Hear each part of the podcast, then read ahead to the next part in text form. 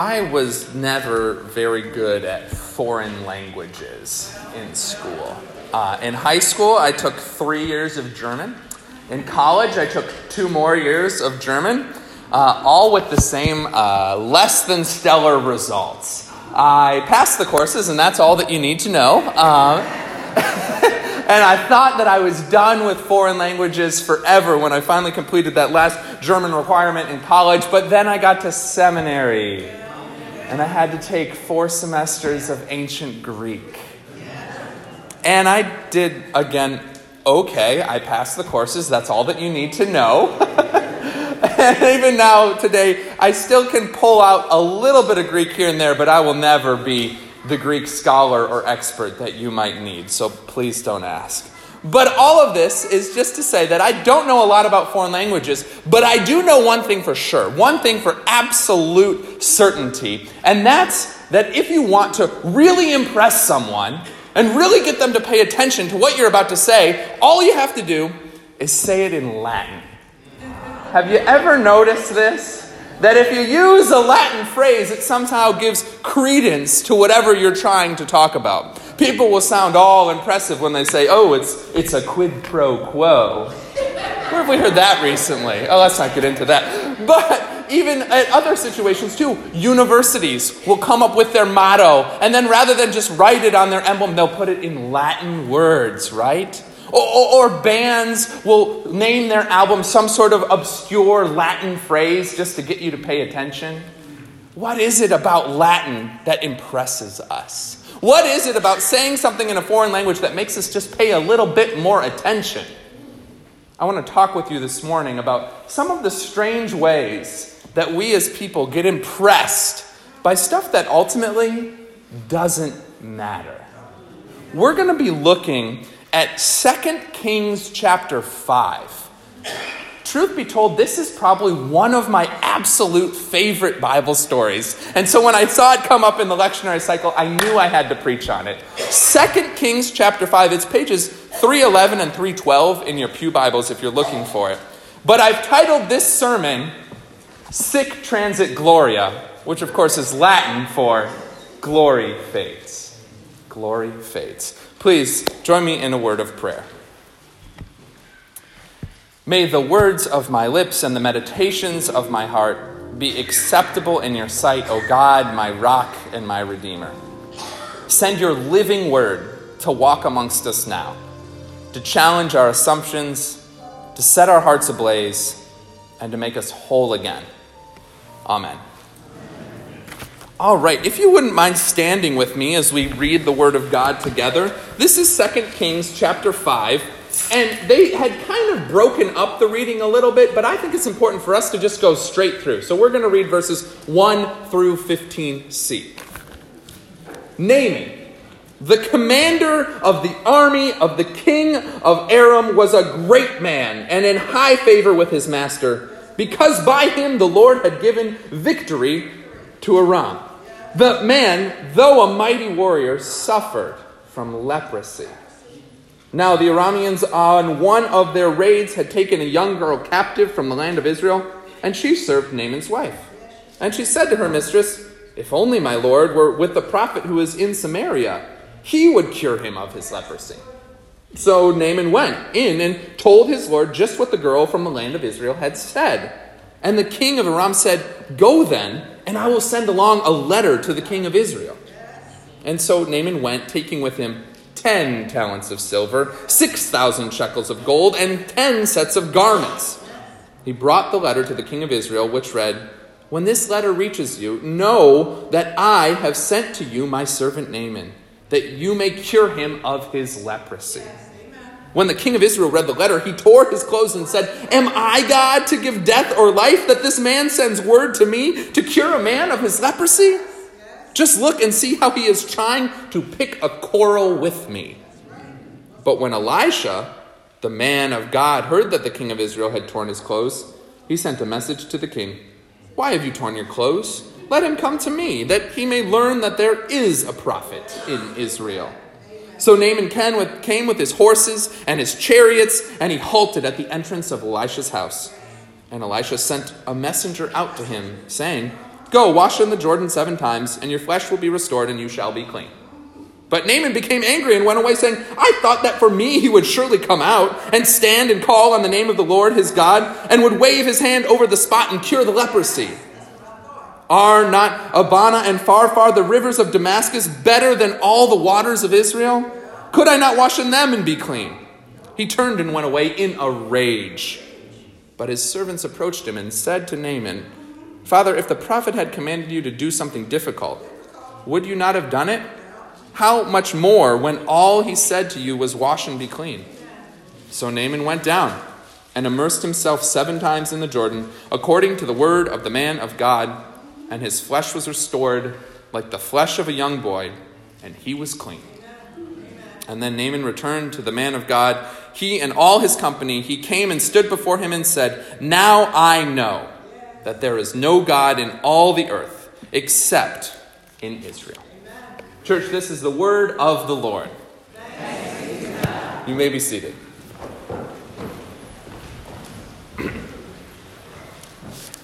Thanks for standing that whole time. I know it's a long reading, but it is a really good one. We, we have this guy, Naaman, who's really impressive right? He's not like speaking Latin or anything, but he is the commander of the armies and he has brought victory to his king again and again and again. He is powerful, he is a leader, he is brave and courageous, and so we should all be really impressed by this guy, Naaman. Except we've got a problem. Naaman has a really big problem, we read. He has leprosy. And now, in those days, if you had leprosy, a, a, normal person with leprosy would be put out of the community in general. They would put you off to the side and, and ostracize you because they would not want to get sick or catch the leprosy you have. The very fact that Naaman is still valued in his society and that he can still talk to the king shows you just how important and powerful and impressive he really is. Because, that, again, any normal person, they wouldn't have gotten the time of day. But the problem is, Naaman has built up all of this impressive pedigree that we should really give him respect for, only, as we can see, it's fading. As I said, the title of this sermon is Glory Fades, and Naaman and all that he has built is slowly fading and deteriorating. And I'm guessing we can all resonate with this a little bit, can't we? I know that I'm supposed to be the young guy around here, but I'll admit to you that my mile time is not what it used to be. Eighth grade Nate can run circles around 33 year old Pastor Nate, that's for sure. And my vertical leap is definitely not where it used to be. Skinny, scrawny 18 year old Nate could get up a lot more than 33 year old Nate, who's maybe carrying around a few extra pounds. And of course, my bench press, well, well, that was never very good to begin with, so let's just move along.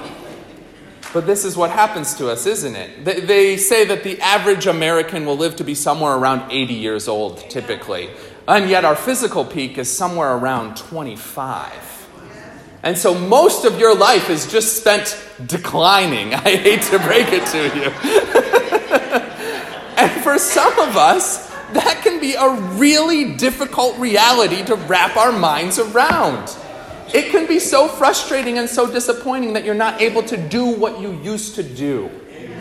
And it's not just with our physical bodies either, is it? Everything in our life that we work so hard for will eventually pass away. The prestigious position that you climb the corporate ladder to get to, eventually you'll get you'll retire or you'll get replaced by someone else. All the wealth that you spend your life accumulating, well, as they say, you can't take it with you and it's either going to go to Uncle Sam or maybe, if you plan well enough, to your church. Just saying. Just saying.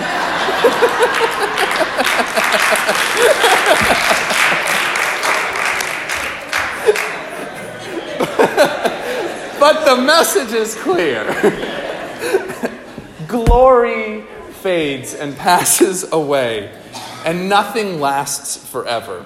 Naaman is dealing with this reality. His glory is fading and he sees that all of this power and authority that he's worked so hard to accumulate is vanishing before his eyes. And what's interesting is it's actually, we find out, a young girl who had been captured in a skirmish who gives Naaman the idea to go to Israel. This young girl was from Israel, and so she knew about the prophet Elisha, and she suggests it as a possibility. Maybe you could go to him and be healed. And so that's where the idea comes from. Not from some big, brand, powerful strategy, but from a captured servant girl. God starts to work. And so what happens is the king of Aram sends a letter with Naaman off to the king of Israel, saying, Hey, I'm sending you my most powerful military leader. I need you to heal him. And this is what upsets the king of Israel so much because suddenly he's in a very difficult position. The king of this foreign country has sent his most powerful military leader to be healed in the country of Israel. And so if something happens to Naaman, the king of Israel thinks he's going to be held responsible. If he can't fix Naaman's health and Naaman's problem, he's going to be in trouble. And so he's afraid and he's upset and he tears his clothes, which in those days is a way of saying has a temper tantrum. And I think in a lot of ways, we're also a lot like the king of Israel. As we make our way through life, we can become scared or afraid or angry because we feel like we don't have the necessary power and authority to get done what we want to get done. We spend so much of our life worrying that we're not smart enough, or that we're not successful enough, or that we're not doing things the right way. We spend so much of our time with this mindset that says, oh, we have to be totally put together and powerful and important, that all of these things are somehow better than just who we are and who God made us to be. We get into this mindset of lack, and it slowly destroys us. It's not a mindset of faith in what God can do. It's a mindset of somehow lacking that we haven't actually been given enough. And of course, Naaman in our story we see actually carries this type of mindset as well. What Naaman does is he tries to show the world that he's still got it all together. Which really, as we often know, is, is an expression of his own fear, right? The people who are the most loud, boisterous, and showing off are often those who are the most scared. What Naaman does when he goes to Israel is he gathers together all his chariots and all of his troops, and he rides up to Elisha's front door. A big display of power and authority. Elisha, look what I can do. Look who's all behind me. Look how put together I am. And Elisha, of course, doesn't even come out of his tent. He sends a messenger instead. Someone who, a, a go between person who simply tells Naaman, go wash in the Jordan River and you'll be fine. This will clear up in a week. But, church, that's the message of this story. You see, we, like Naaman and like the king of Israel, need a mindset change. We keep thinking, and we are told again and again, that having lots of money, having lots of influence, having lots of power is what will make our life work. But God has a different message for us. It's not power and authority and glory that matters. God works in the subtle and mysterious and oftentimes ordinary ways to accomplish what God needs to do. It's a messenger from Elisha who comes out and tells Naaman, Go wash in the Jordan River seven times and everything will be fine. And Naaman responds in anger. He was expecting a big, glorious display. He was expecting Elisha to come out and do some sort of complicated magic trick. There's got to be a couple of backflips in here or something in order for Naaman to take notice. But that's not the way that God works. God works through the waters of the Jordan River. What you don't know is at that time and in that place, the Jordan River was thought of as a very dirty, ordinary river. That's why Naaman mentions these other two rivers. He's like, those two are much more impressive, much more clean, much more magical than the Jordan. And so he's about to walk away. But again, for the third time in this passage, a, servant steps in. And it's one of Naaman's servants this time who convince him, convinces him and says, Hey, maybe you should just give it a try at least. We came all this way. I know it's not what you were expecting, but let's just see what happens. And of course, Naaman washes in the dirty Jordan River, and he is made clean and fully healed. You see, church, we have a mindset problem. Naaman had a mindset problem, and he thought that the only way for God to show up was in something big, powerful, glorious, and impressive. But the truth is that God shows up in the ordinary, unexpected, and out of way places. Think about all those great stories in Scripture that you love. The big, powerful, huge man named Goliath comes and says, I'm going to destroy Israel. And God sends a little shepherd boy with a couple of rocks and a slingshot named David to save the Israelite people. And it happens again here with Naaman. Naaman's expecting to have to do some sort of magic trick in some sort of big fancy river, but God uses the dirty waters of the Jordan River to heal and save and restore Naaman. And God comes to earth to be with us as a tiny baby in a manger, born to unwed parents. And God chooses to save the world through a man dying on a cross, executed as an ordinary criminal. You see, church, we have to change our glory mindset. So much of life teaches us that glory and power is all that matters. That you've got to be put together and impressive, that you've got to achieve and achieve and achieve again. But the truth is, that's not how God works. Jesus Christ didn't come to earth to conquer and destroy and overpower, He came to give His life for our sake and to show us that God's way of love is always more powerful than whatever the world might have to offer. God is with the weak and the lowly and the vulnerable. The church has to stop thinking that we need more fog machines or laser light shows or anything flashy and impressive, bigger buildings, more programs. The church has to stop thinking that that's what's going to save us and remember that it's the power and love of Jesus Christ which always saves. Church, God shows up in the lowly, out of way places, and God shows up when we act with love and compassion for one another. When you sit with your friend who's going through a difficult time, God is there. When you show up at someone's funeral just as a matter of support, God is there. When you have the courage to admit you're wrong, God is there too.